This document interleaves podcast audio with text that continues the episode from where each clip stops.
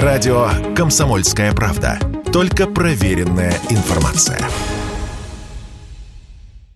Россия и Беларусь. Время и лица. Здрасте, здесь Бунин, и сегодня речь в нашей программе пойдет о новом белорусско-российском научном кластере, который будет создан на базе БелАЭС. На днях в Министерстве энергетики Беларуси сообщили о запуске после проведенных работ первого энергоблока белорусской атомной станции. Реактор был запущен после завершения дополнительных испытаний и уже идет поэтапный набор мощности. В настоящее время она составляет 400 мегаватт. В соответствии с программой испытаний, эксплуатация блока в ближайшее время будет осуществляться на разных уровнях мощности. Вообще же, единая энергосистема России всеми электростанциями страны вырабатывает сегодня электроэнергии более триллиона киловатт-часов. И уже сегодня существует около трех десятков программ по углублению интеграционных процессов между Россией и Беларусью. И в частности, Москва и Минск предусмотрели создание не только единого рынка нефти и нефтепродуктов, но и договор о едином рынке электроэнергии.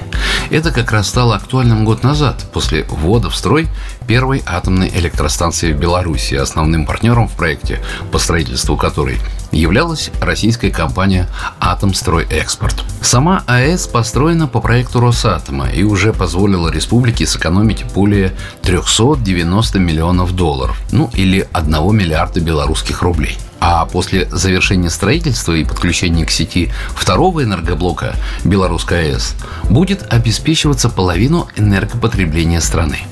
Белорусская АЭС – это вообще крупнейший российско-белорусский экономический проект. Благодаря сотрудничеству с Россией у Беларуси сегодня есть доступ к дешевым энергоресурсам, в том числе к атомной энергетике. Недавно в Могилеве на заседании комиссии парламентского собрания по энергетике и транспорту член комитета по международным делам Совета Федерации Федерального собрания Григорий Рапота анонсировал создание белорусско-российского научного кластера на базе как раз белорусской атомной станции. Такие программы союзного государства создают инновационный продукт, которого нет ни у кого в мире.